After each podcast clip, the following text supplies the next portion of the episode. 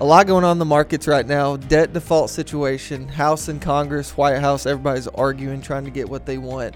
We're going to talk about that as well as what does the market need to see moving forward to have a good or bad uh, into the year. Welcome to the Mach 1 Market Moment, where we provide financial information on topics such as investing, insurance, financial planning, and everything related to your money. The hosts of the show are employees of Mach 1 Financial Group.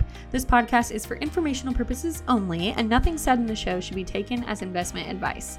Employees and clients of Mach 1 Financial Group may maintain positions in the securities or strategies discussed. Be sure to subscribe to our show so you never miss an episode. Also, follow us on all of our social media platforms platforms. We are Mach 1 Financial Group on Twitter, Facebook, LinkedIn, and YouTube.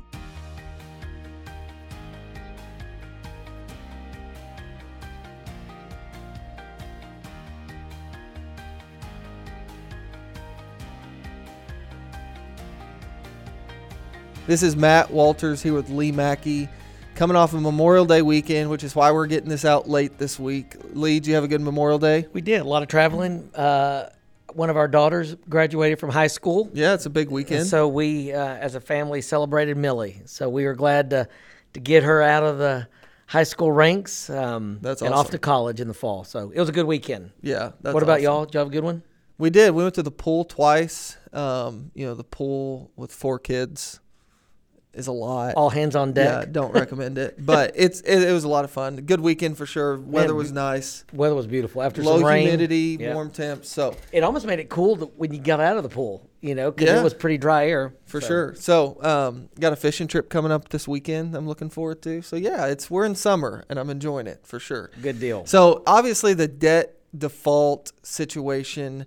Um, you know, uh, the U.S. defaulting on its debt, the debt ceiling big topic right now. I think today, as we're recording this, literally the House is trying to figure out if it's going to pass or not. And Biden and McCarthy are, you know, trying to gather the votes and make sure they have the votes. So, um, not to stay on this too long, but this has been the hot hot topic for the last month or so.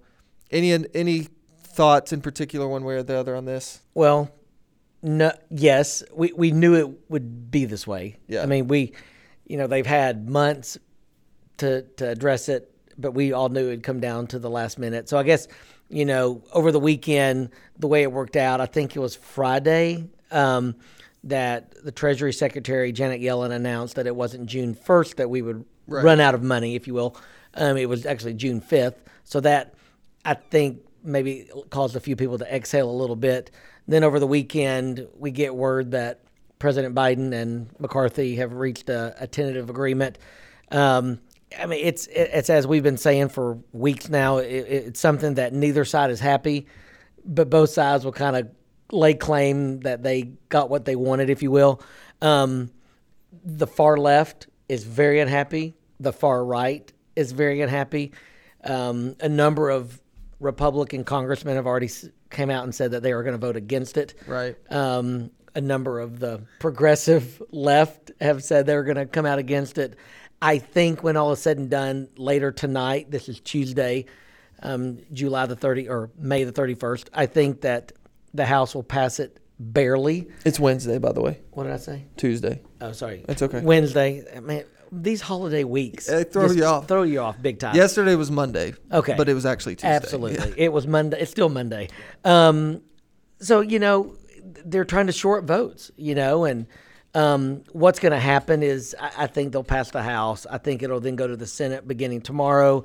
Then I think it gets to where, you know, it's all this wrangling, it's all this negotiating, and that, you know, some senators are going to say, well, if you want my vote, then you're going to have to vote on my amendment for blah, blah, blah. And right. it's, it, it's, Save it's the mess. Bison, save the bison in Montana somehow Abs- gets wrapped yes, into. You know the salmon that are swimming upstream. You know it's yeah. it's everybody's going to get their pet projects paid for. And so, um, you know, the devil's in the details. Uh, it, you know, we're going to kick the can down basically um, until early 2025 is when they've kicked the um, debt ceiling yeah. issue down. Now, one there's a few interesting facts. One is um, student loan paybacks. Yeah. That's a big deal. Um, one of the things that the Republicans wanted was they wanted to quit you know, deferring all these student loan payments. And so the way that the bill stands right now is that 60 days from the time that Joe or President Biden signs the bill, that's after 60 more days, then people will start having to pay back student loan debt. So that's a big one. Right. You know, this is, the Supreme Court still hasn't ruled on whether or not it's constitutional or not. Um, that decision is expected in July.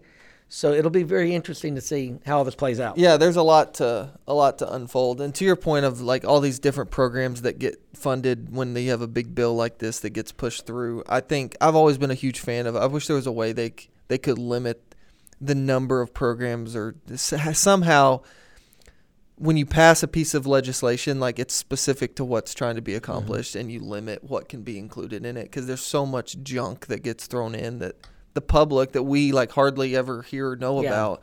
Um, and so it's someone's doing a favor for so and so, and it's just it's so corrupt and it, jacked up. That it, it, it's a messed up system. Um, unfortunately, nobody wants to, you know, be the first person to say, "Well, we're going to change it on my watch." Yeah. So it just continues. But long story short, I think the deal gets done. Yeah, we've we've been saying we think it we think it gets resolved it could be on the last hour on the last day. I mean, that wouldn't surprise me, but I think they, they do ultimately kick the can down the road, and the markets can kind of take a deep breath from this specific. This is the ugly part of what happens topic. in Washington. It's kind of like you know everybody likes to eat hot dogs, but nobody wants to see how they're made. Yeah. This, you know, these are bills that you know will help some people, hurt some people, but nobody likes the process. I'm an all beef hot dog. Guy, there you so go. There you Absolutely. Um. So, what does it mean for the markets moving forward?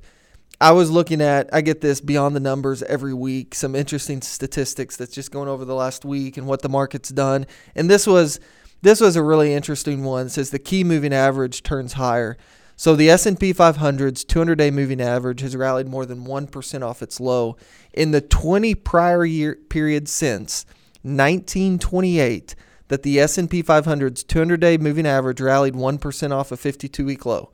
Okay, so that was a lot there. Mm-hmm. But the index was higher a year later, all 20 times, so 20 for 20, with an average gain of 14.4%.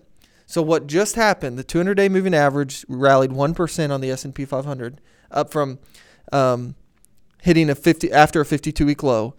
Every time, 20 for 20 since 1928 that that's happened, the market has been 14.4% higher a year later, right? So that's bullish historically speaking. Mm-hmm. Now it's always you know the data is always right until it's not right. So there's always the the chance that you know it we stay 20 for 21 and mm. the next time you know right. this is the one time it doesn't which happen. is still a pretty good percent yeah but i think it's interesting that that um, all 20 of those times that has happened it's been a good sign for the market over the next 12 months um, and that's kind of been our view on you know we don't see there's been so much junk that's out there. The last 12 to 18 months has been a rough stretch for the market. Economically, things could definitely get worse before they get better. But I've been telling clients for a while now that, you know, maybe not over the next three to six months, but a year, 18 months out, you know, I'm bullish on the market for sure. And I think we're higher than where we're at today. Yeah, I mean, I agree. You know, I, I read something this morning that is talking about very similar to the numbers and the what, what you just shared, you know, that every time that the market has started the year, the S and P has started the year up eight percent, mm-hmm. then I think it's eighty eight percent of the time there's another nine percent upside. I think that that would be better than almost every forecaster out there. Um, but I mean, it's interesting that there's definitely bear camps and bull camps right now. Sure. Um, you know, I, I, I think, think, more bear than bull. I think, I, yeah, I think so. I think that m- most people still believe that there's a recession, you know, right. looming. Um, but man, I don't know. You know, it's just we keep looking at the numbers, and for every one negative number, there's two positives, and and so you know, I think this will be a very interesting summer and fall. I do yeah. think the economy is going to continue to slow, um, but you know, maybe the markets are already looking ahead to early 2024. Well, I mean, I just had a client. I just uh, met with someone and was talking about how you know the market and the economy do tend to move in the same direction, but they don't move at the same time. Correct. Right. And so I think when you look back historically and you look at over a multi-year period, you say, yeah, the market, you know, economically things got worse and the market moved lower, but it's not in the exact same time frame, right? You're looking at it typically over a two, three year period when those things happened. And I think we might be in the exact same boat five years from now. We look back and we look at, you know, 2022 through 2023, 24, both the economy and the market struggled and went lower, but not at the exact same time. And so that's what, you know, the economy could get worse, unemployment could go up. You know, all these things could still come to fruition, but I don't think it necessarily means we see a material move lower in the market. Correct. Right. You know, I mean, we do have these disconnects. You know, was, was it 2021 when the economy was struggling, shut down for a period of time, and the markets just, Just soared, exploded. Yeah, um, and so. You know, we need we we talk about it often on this podcast. You know, it's one of Eli's favorite topics too. Is you know the money supply. You know, and Right. we were at a conference a couple weeks ago that says there's still about 500 billion dollars worth of excess cash in the system. And until that all gets out of the way, then you know we're still going to see this inflationary pressure. Um, so you know, do I think the you know I, had, I was on the phone call this morning. Do I think the the markets are higher at the end of the year? I mean, if you're asking my personal opinion, you know, I'd say yeah. I don't. I think they are. I don't think by a lot, but um, you know, the mar- markets are resilient. Consumers are resilient right now. So what's your S and P price target at the end of the year? I'm- Where- I'm- are we at know, today? kidding. Um, we're at forty one eighty four. I'll say 43. Okay, I say- 43, 43 to 4400 is my um, end of the year target. I played. that's the, I that's played about 150. That's that's what would that be? Another four Yeah, or five percent. Yeah, Yeah, I, I'd, I'd be I'd be happy with a 14 percent year. Yeah. that'd be good. yeah. So, well, I played the fifth on that, but Okay. I'm gonna timestamp this. Mark We'll- the tape. We'll look back at the end of the year and see how right or wrong Lee was. Um, any other topics today? Anything you want to talk about? So we got the debt default situation, market kind of latter half of this year, what we kind of expect or think. I will I will share this, and this just came to mind. Uh, uh, two quick things. One, you know, the old adage "sell in May and go away." Right, yeah. You know, the Dow has kind of sold off, not remarkably, but the the Dow has had a rough, you know, six eight weeks.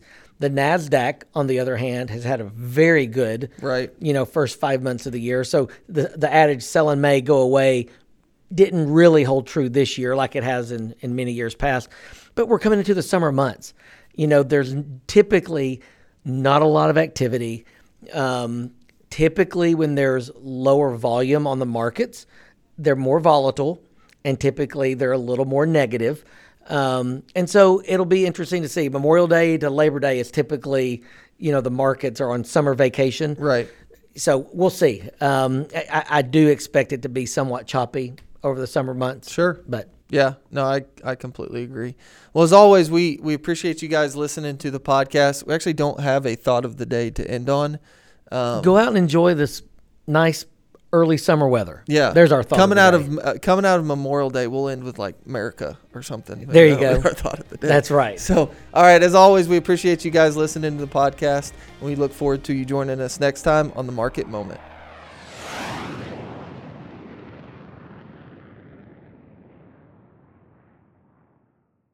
Mach 1 Financial Group, LLC, Mach 1 is an SEC registered investment advisor located in Rogers, Arkansas. Mach 1 may only transact business in those states in which it maintains a notice filing or qualifies for an exemption or exclusion from registration requirements. SEC registration does not constitute an endorsement of the firm by the Commission, nor does it indicate that the advisor has attained a particular level of skill or ability. Third party ratings and recognitions are no guarantee of future investment success and do not ensure that a client or prospective client will experience a higher level of performance or results. These ratings should not be construed as an endorsement of the advisor by any client, nor are they representative of any one client's evaluation. All investment strategies have the potential for profit and loss, including the loss of principal. Actual account results may have been higher or lower than the results mentioned, depending on an individual's investment timing, cash movement, size of the account, and client restriction. Past performance is not indicative of future results. For full disclosures, please see mach-1financial.com slash disclosures.